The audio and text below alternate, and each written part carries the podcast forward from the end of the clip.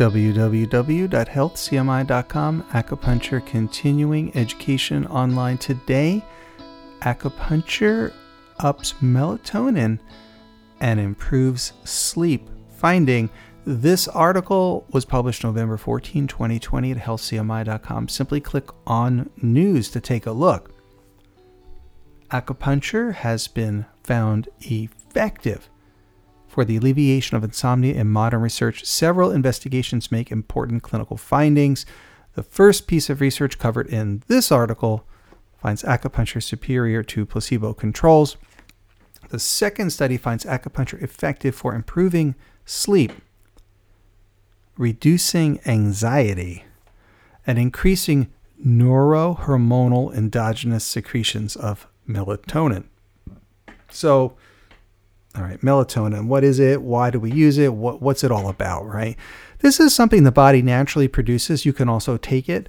I've seen melatonin chocolates that help people get sleep. Uh, you know, you can take it externally as a supplement, but again, the body should be producing it normally on its own in the correct amounts to help you sleep, and the body can get in trouble. Now, a little bit about it. Now, the pineal gland, you might call it the, uh, the pineal gland, whatever you want to call it, in the brain when it is when the when the body sees more light, daylight, sunlight, the body will naturally through the pineal gland not produce a biochemical agent that prevents the uh, well actually does produce a chemical agent that prevents the production of melatonin. In other words, more sunlight exposure, the brain says to the body, less melatonin. So you'll have less melatonin in the bloodstream in the summer, more active, more outgoing, more extroverted. Winter, a little more introspective, a little more somnolent, a little more sleepy, which is uh, kind of in keeping with the uh, longer nights of winter.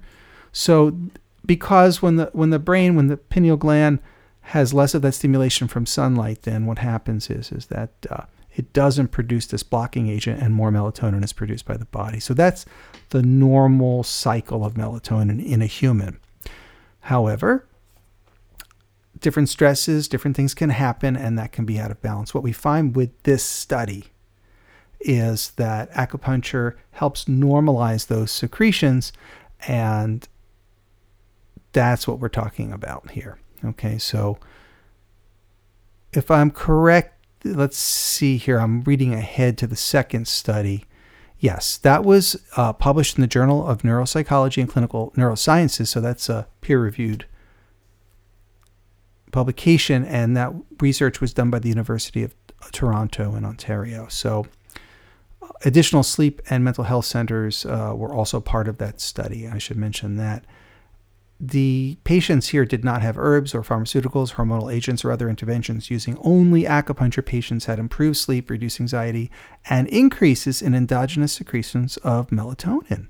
Or in this case, the specific type of melatonin is AMT6. So that's one of the studies here. There's another one here from Emory University in Atlanta VA Medical Center, which finds that acupuncture is effective for sleep disorders due uh, to PTSD. And this was in veterans with brain injuries and the researchers uh, concluded let me see if I can pull out that quote. There it is.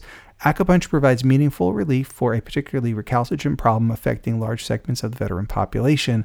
And they're basically saying that veterans with mild traumatic brain injuries and PTSD have better sleep with acupuncture. In my own clinic, I did find that that is consistent with what I see. So I've treated veterans years later after having a lot of trauma who still had sleep problems, but they were to release that trauma and have much better sleep.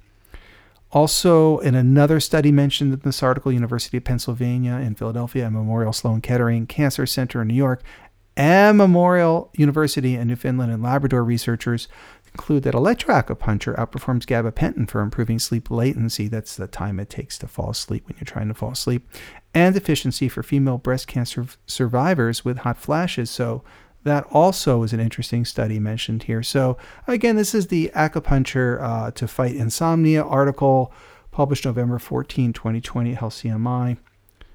Uh, the leadoff article was a meta analysis of 1,108 patients that we covered here in this in this expose. So that one also saw uh, improvements in total sleep time, sleep onset latency, sleep efficiency, and waking from sleep after onset scores. So, really interesting. Uh, and that, that was a large study. So, people received auricular acupuncture and standard body style acupuncture and even electroacupuncture. And all the different approaches seem to be about equally effective. There's a few different approaches an acupuncturist might take. So, kind of an interesting article, very important because a good night's sleep also leads to daytime alertness, which is important equally. So, uh, I'd like you to take a look if you want to learn more.